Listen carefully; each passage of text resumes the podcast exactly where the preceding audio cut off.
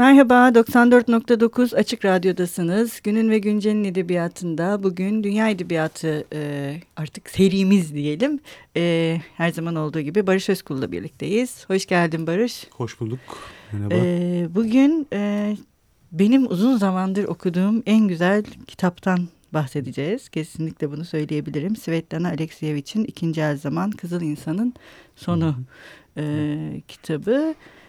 2015 ee, Nobel Edebiyat Ödülü de almış yazar. Yani bu e, kitap e, bir nevi sözlü tarih gibi. Hı hı. 90'larda işte Sovyetlerin çökmesinin ardından e, Sovyetleri yaşayan insanlarla yapılan görüşmeler. Bu görüşmelerde e, görüşen kişinin zaman zaman araya girmesi ya da görüşülen kişilerin yanında bulunan kişilerin araya girmesiyle oluşturulmuş ee, ve son derece ilginç bir tür de aslında değil mi? Evet yani bizim Dünya Edebiyatı dizisinde yaptığımız şeye e, kitaplara pek uymuyor aslında bir evet. istisna. Yani tam olarak fiction değil, kurmaca değil. Ama bir yarı fiction, Var, yarı evet. kurmaca olma özelliği de taşıyor. Çünkü yani bütün bu kitapta yer verilen kişisel hikayelerin e, bir kısmı da aslında çok şey e, öznel e, bir takım şeylere, verilere, hatıralara dayanıyor. Ama şey 2015'te Nobel Edebiyat Ödülü verilirken Alekseyeviç'e Nobel Komitesi zaten e, şeyi de belirtmişti. Yani bu bu sıra dışı bir kitap, bir roman değil. Edebiyat ödülü veriyoruz ama aslında tam olarak bir edebiyat yapıtı değil.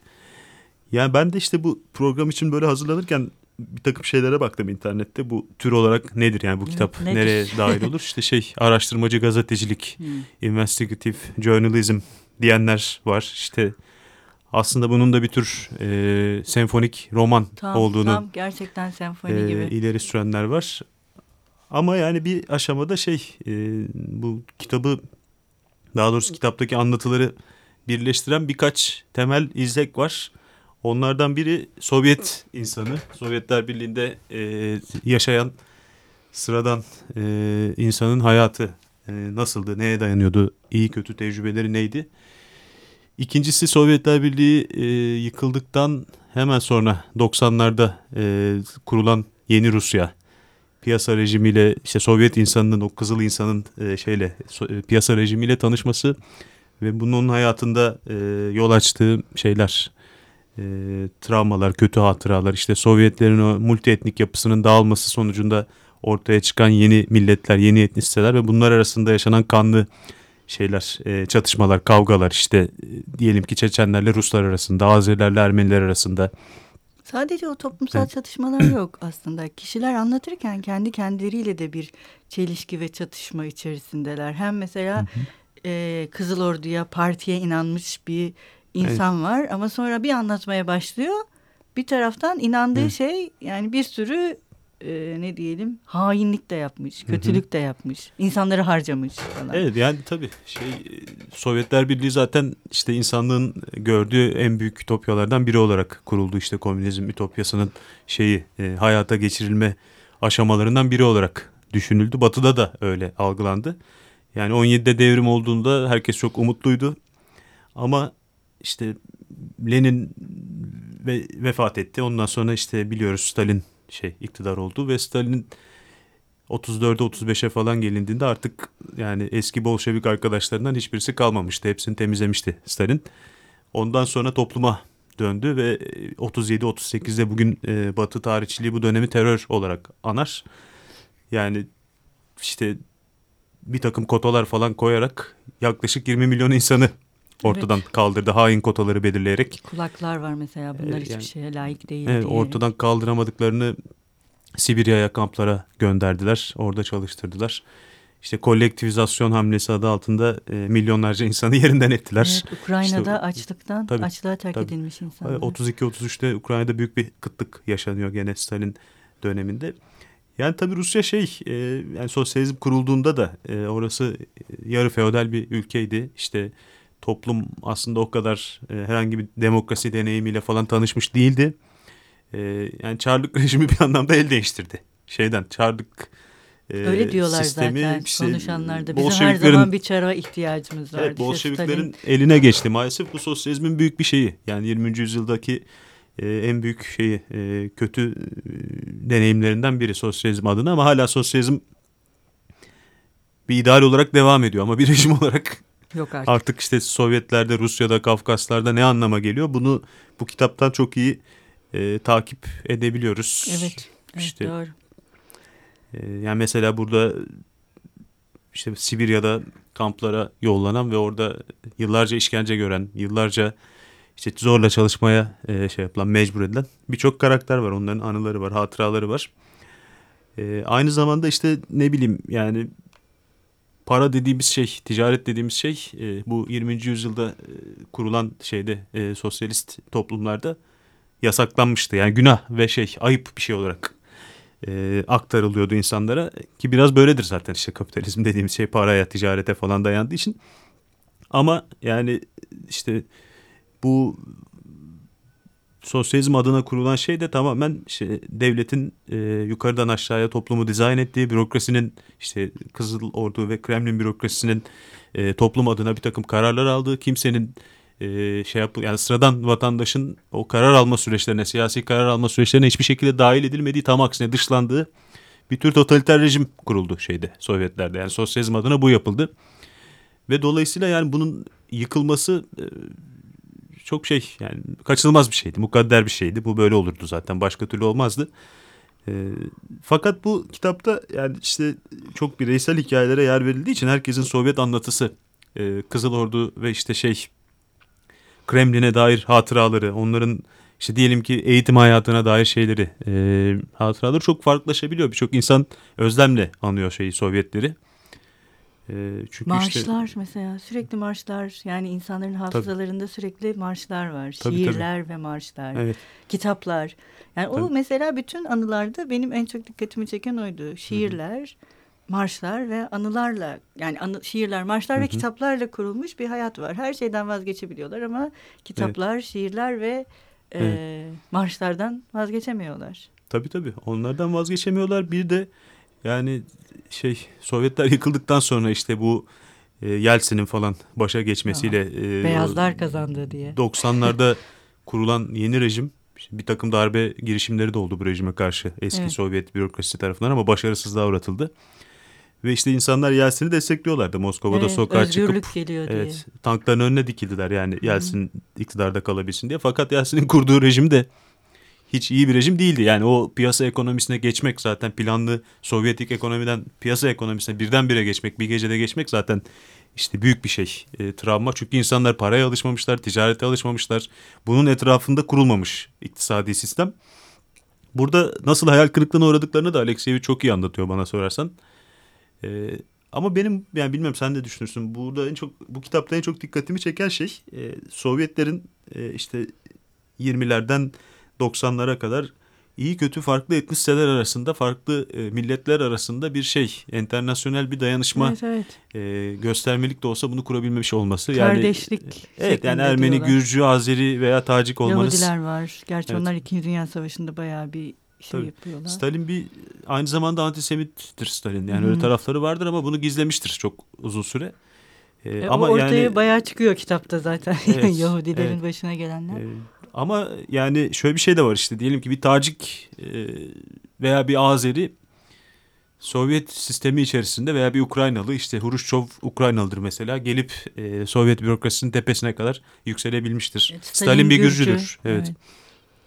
Yani Gürcistan'ın bir kasabasındandır. Gori evet. diye bir kasabasında. Yani ama e, Sovyetler yıkıldığında yani işte 87'de Bakü'de olan bir Rus Sovyet kimliği etrafında işte Azerilerle veya Ermenilerle beraber aynı okula gidebilirken evet. iki yıl sonra 89-90 geldiğinde evet, Sovyetlerin dağılması artık e, yani görünür hale geldiğinde hep, hepsi birbirine giriyor. Bütün evet. halklar birbirine giriyor ve çok kanlı şeyler evet. yaşanıyor.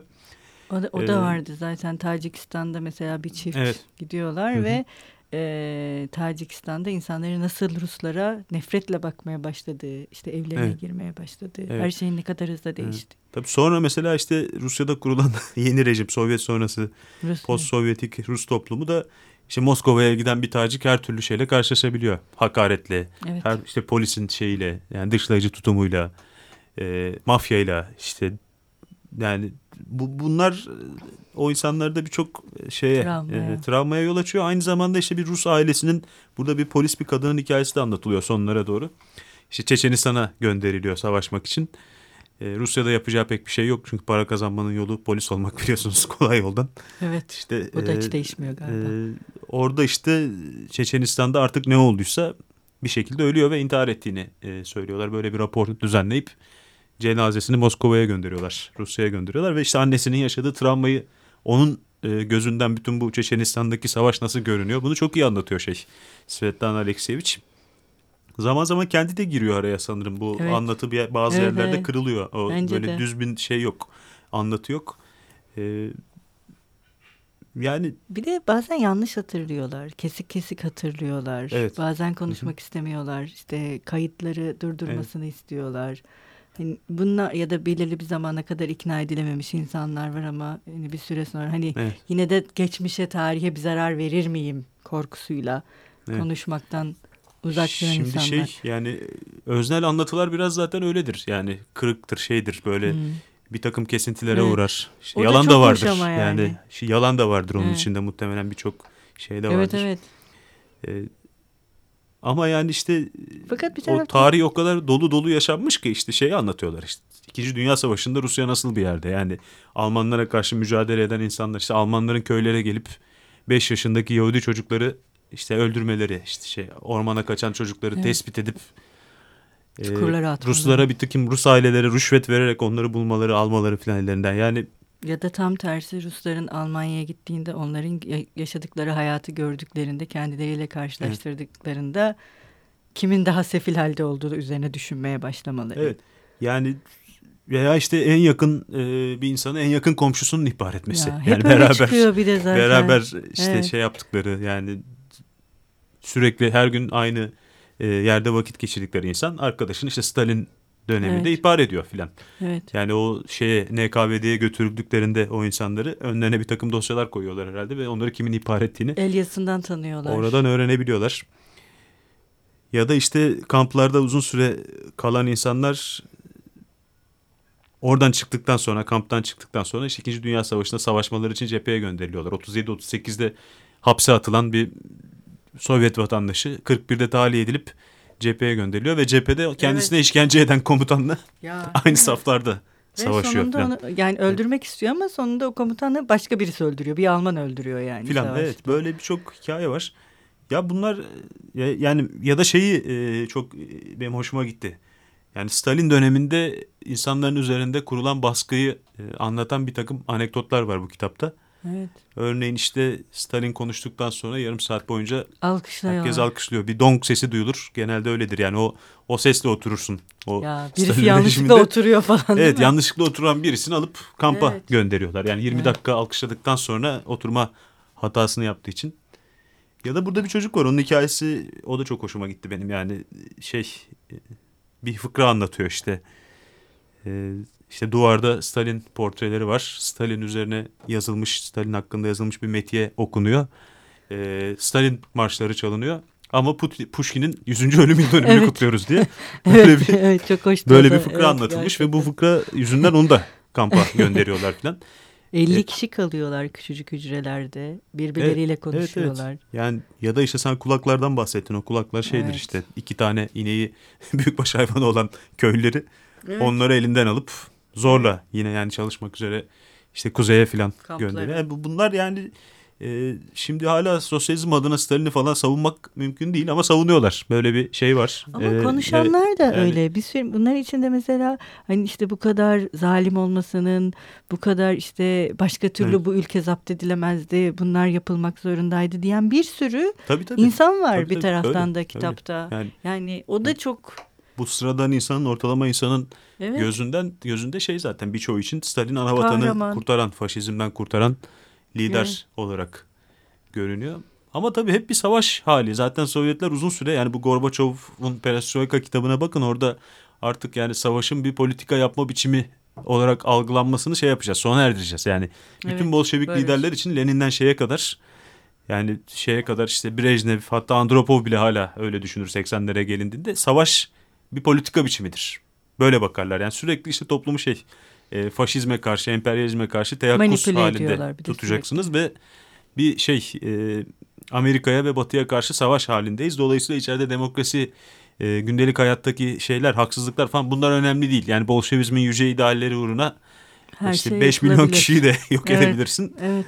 Böyle bakıyorlar ve bu Buna ikna da ediyorlar insanları demek İkna da ediyorlar. E, yalnız tabii şunu da söylemek lazım. Bu kitapta şunu da görüyoruz. Yani tamam yani Sovyetlerde kurulan e, siyasal rejim e, benim mesela aklımdaki, gönlümdeki sosyalizm idealine uygun değil. Çünkü demokrasi yok. Çünkü siyasal katılım yok. Çünkü işte farklı seslere, farklı şeylere, e, görüşlere alan açılmamış. Tam aksine bunları tela farklı görüşleri telaffuz etmeye çalışan kim var kim yoksa hepsi ortadan kaldırılmış. Ama işte mesela sıradan insan veya işte sıradan da demeyelim normal Sovyet vatandaşı şunu da söylüyor. Yani eğitim şeydi yani bize insanları sevmemiz gerektiğini, insanın evrendeki evet. en yüce varlık olduğunu ve işte onun kendini gerçekleştirmesinin insanlığın en büyük ideali olduğunu, paranın o kadar büyük bir değer olmadığını bunları öğretirlerdi diyor. Veya işte sağlık sistemi hani işte çok ücretsiz ve şey herkesin yararlanabileceği bir sağlık sistemi vardı.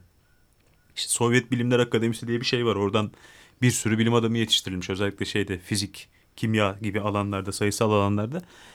Yani bunları da görmek ve şey yapmak, teslim etmek lazım bunlar. Tabii müzik, herkes müzik eğitimi alıyor evet, mesela. Mahallelerde tabii. o kurulmuş. Tabii, tabii. Şimdi adını unuttum bir bunlar takım güzel şeyler, şeyler var. Iyi Tiyatrolar. Şeyler. Evet. Ama şu da var tabii yani bunu bir faşist rejimde de yapabilirsiniz. Pekala yani bir kalkınma idealine şey yapan evet. yani sahip olan ve bunu gerçekleştirmek için e, mücadele edecek. Onda yine yani Nazizm belirledi. de bunu yapabilirdi yani evet. Alman halkına. Tabii tabii. Yani devletin şey. belirlediği politikalar üzerinden yani evet. sonuçta eğitimi Hı-hı. de sağlığı da ne bileyim her sanatı da belirleyen bir kurumdan evet. bahsediyoruz. Evet. Yani şeyde zaten bu insanların nasıl bir dehşete kapıldığını o Stalin döneminden e, başlayarak özellikle onunla birlikte yani nasıl bir dehşete kapıldığını görüyoruz. Yani bunun izlerini silmek kolay kolay mümkün olmamıştır. Yani Stalin döneminden önce işte Bolşeviklerin 1917'den 25'e kadar yaptıkları da aslında işte köylerde gidip işte kiliseleri yıkmaları, evet, papazların da, evet evet papazlı. burada bir, bir takım hikayeler anlatılıyor. Evet, Bunların evet. ne kadar doğru olduğunu bilemeyiz ama adamı götürüp dövmüşler. Evet, üzerine evet. işemişler filan. Yani bu tür şeyler var ve Neyse. korkunç şeyler bunlar tabii. Ama yani işte bütün e, şeye baktığımızda Sovyet insanı, kızıl insan dediğimiz şey aslında otosansüre mahkum edilmiş, susmaya e, yani kendi görüşlerini, duygularını hatta gizlemeye zorlanmış. Ve işte bir şey uğruna yani bir ilerleme ideali var sosyalizmin. Evet. Yani Sovyetik ina, inanmak hani kalkınma ve ya, ilerleme ideali. Din, din, din yerine biz komünizme inanıyorduk ve hani evet. hani buna dair bir hayat tabii, kurmuştuk tabii. kendimize. Dolayısıyla tabii. bunu çok da sorgulamıyorduk diye insanların bir de ben mesela şeyi çok düşündüm. Buradakiler e, bu Benjamin'in hikaye anlatıcısı var ya bu işte Leskov'un kitabı üzerinden. Evet. Böyle bu bunlar da şey işte yani bize 1900 yani 1917'den 1990'lara kadar bir hikaye anlatıyorlar aslında. Yani Rus toplumunun kendi içinde olan bir şey bu. Hikaye anlatmak. Evet. Yani o tabii, hikayenin tabii. E, şeyle hani parçalar halinde birleşmesi. Hani toplumun kendi anlatısını e, yeniden kendi içinde başka bir şeyle kurmak. Yani evet. belgesel gazetecilik mi denir buna? Hani bugünden hı hı. bakıldığında ya da zaten hali hazırda bu toplumun kendisinin içinde olan bir şeyin yani bu çağda ancak bu hı hı. şekilde ortaya çıkarılabileceği. Mesela evet. onu da düşündüm bilmiyorum sen ne dersin Evet ama. yani şey de var yani bu hikaye anlatıcısından falan bahsediyorsun ya. Yani mesela bu Sovyet döneminin öncesine giden 19. yüzyıla giden bir boyutu da var bu şeyin e, kitabın. Hmm. İşte mesela sonlarda bir kadının hikayesini anlatıyor. Bir kocasını bırakıp müebbet hapse mahkum olmuş bir adama aşık oluyor ve onun yanına gidiyor işte. E, Sibirya taraflarında bir yerde bir hapishaneye kapatılmış adam ve onu her yıl iki kez görüyor sadece ama rüyasında görmüş. Hı hı. Rüyasında gördüğü için ondan başka kimseyi sevemeyeceğini, ondan başka kimseye birlikte olamayacağını düşünüyor falan. Şimdi Dostoyevski'ye bakın işte Tolstoy'a bakın.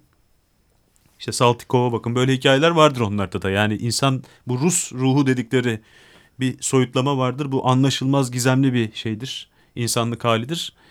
Ve buradan bir sürü hikaye doğar. Evet. Yani aynen öyle. Şey evet. Karamazov kardeşlerde işte e, Ivan Karamazov'la Smerdyakov arasındaki ilişki işte Ivan babasını öldürecek mi Smerdyakov mu öldürecek nedir ne değildir falan bir sürü yani karmaşık hikaye, kimsenin anlam veremeyeceği doğru. Şeyler veya işte Raskolnikov'u düşün yani cinayet işliyor ama o cinayet işlerken onun aklından geçen şeyler evet. onun ya hissettikleri adamı. yani neredeyse ona sempati duymaya zorlanıyor okur. Burada da birçok hikaye var böyle yani birçok şey. Kötülük yapan bir ihtiyar var mesela kampta. Stalin kamplarında gardiyanlık yapmış. Evet. Orada mesela onun hikayesi çok ilginç yani. Hani bu adamdan nefret ediyoruz tamam ama yani aynı zamanda neydi bu adamı bu, bu şekilde davranmaya iten sebepler filan. Onları düşünmeye ve yani sempati duymak demeyelim de anlamaya başlıyoruz onu filan. Ya şey bir kitap değil bu yani böyle taraflı bir kitap değil. Sovyetlerin evet, kötülüğünü değil, değil. anlatmak yo, yo, üzere değil, yazılmış değil. bir kitap değil. Zaten kitabı iyi bir kitap yapan şeylerden biri de bu. Yani evet. e, bu kadar şey anlatırken gerçekten tarafsız kalabilmeyi başarabiliyor evet. kitap ve o, o yüzden de bir senfoni. Yani evet. o senfoni demek kitaba gerçekten e, çok doğru. Bir de ben gerçekten şeyi de söylemek istiyorum. Çok iyi bir çeviri. Sabri Gürses tarafından çevrilmiş. Yani evet, Rusçadan de... hı hı. yani Evet. Ee, size de kitap değil mi? Sabri Gürses sizin evet, klasik Rus klasiklerini de çeviriyor. Evet. Hı hı. Bu da yani ayrıca ben de e, keyifli okudum yani. Çok güzel e, bir çeviri. Bir de notlamış mesela birçok şeyi. Evet. O da çok iyi. Çünkü birçok şey tabii aynı kültürde olmadığımız için bizim için yabancı. Sanırım bu, bu kitabın bu kadar sevilmesinde, bu dilde çevirmenin de payını unutmamak gerek. Herhangi evet, biri tabii, çok tabii. da kolay olmasa yani, gerek diye düşünüyorum bir taraftan okuduğumda da. Yani evet çevirirken. Rusça bilmiyorum ama çeviri şey gayet iyi okunuyor. Sen de çeviri yaptığın için yani en azından hani şey, şey birçok ses var. Yani birçok insanın konuşması şeyi. Evet. Evet gerçekten çok takdire şayan evet. yaptığı iş. ben onun dışında bir şey daha eklemek istiyorum burada. Bu kitabın şöyle bir trajik bir tarafı da var. İşte bütün Rus tarihini 1917'den başlatarak şeye kadar getiriyor. 2012'ye kadar getiriyor. Belaruslu sanırım bu yazar. Yani hmm. şey e, Beyaz Rusya. Evet. Ve 2012'de şey Lukashenko bu Belarus'un başındaki despot otokrat onun şeyini e, anlatıyor. Yani Rus halkına, Beyaz Ruslara neler yaptığını. İşte o Minsk'teki göstericilerin tutuklanıp hapse konduğu bir anlatı var. Orada genç bir kızın gözünden anlatılıyor bu da. Yani 100 yıllık şey tarihinde, Rusya tarihinde insanların yani demokrasi, özgürlük e, ve şey e, yani biraz iyi kötü bir ne diyelim baskıcı olmayan bir toplum umudunu simgeleyen sadece işte o Gorbaçov dönemi 87'den 91'e kadar olanlar. Onun dışında o 4 yıl dışında yani neredeyse hepsi. Evet. Epey trajik aslında bu kitap Çok yani. Çok trajik. Evet. Yani insan yani okurken kahroluyor gerçekten. Evet. Ben kahroldum. Yani birden böyle neşeli neşeli şeyler anlatmaya başlıyorlar. Devrim şarkıları söylüyorduk, şuna inanıyorduk, buna inanıyorduk. Bir bakıyor evet. evinde karısı gitmiş. Ne işte sonra diyorlar ki sen suçlusun evet. sen de suçlusun çünkü senin zaten karını gelip önce ihbar etmen gerekiyordu. Sebep evet. ne? Neymiş kız kardeşi yurt dışındaymış falan. Birden ortaya böyle acayip evet. hikayeler giriveriyor evet. ve şimdi de mesela Putin Rusya'sında da çok farklı olduğunu sanmıyorum. Tabii bu kadar Stalin devrindeki gibi bir şey olamaz da. Yani yine Putin'e muhalif gazeteciler, politikacılar falan ortadan kayboluyorlar. Veya işte İngiltere'de iki kişi gazla falan öldürülüyor. Kimin yaptığı belli değil ama yani nedense eski hala. Rus falan işte Rus devleti için çalışmış birisi Londra'da falan gazla öldürülebiliyor. Herhalde KGB, NKB, Destalin döneminde falan da bu tür şeyler yapılıyordu. Bilmiyoruz bunu kimin yaptığını. Onu tekrar vurgulayayım ama bir şey e, yani Rusya hala herhalde bu kitapta anlatıldığı gibi yaşamaya devam, devam ediyor bir bakıma. Diyoruz. Evet.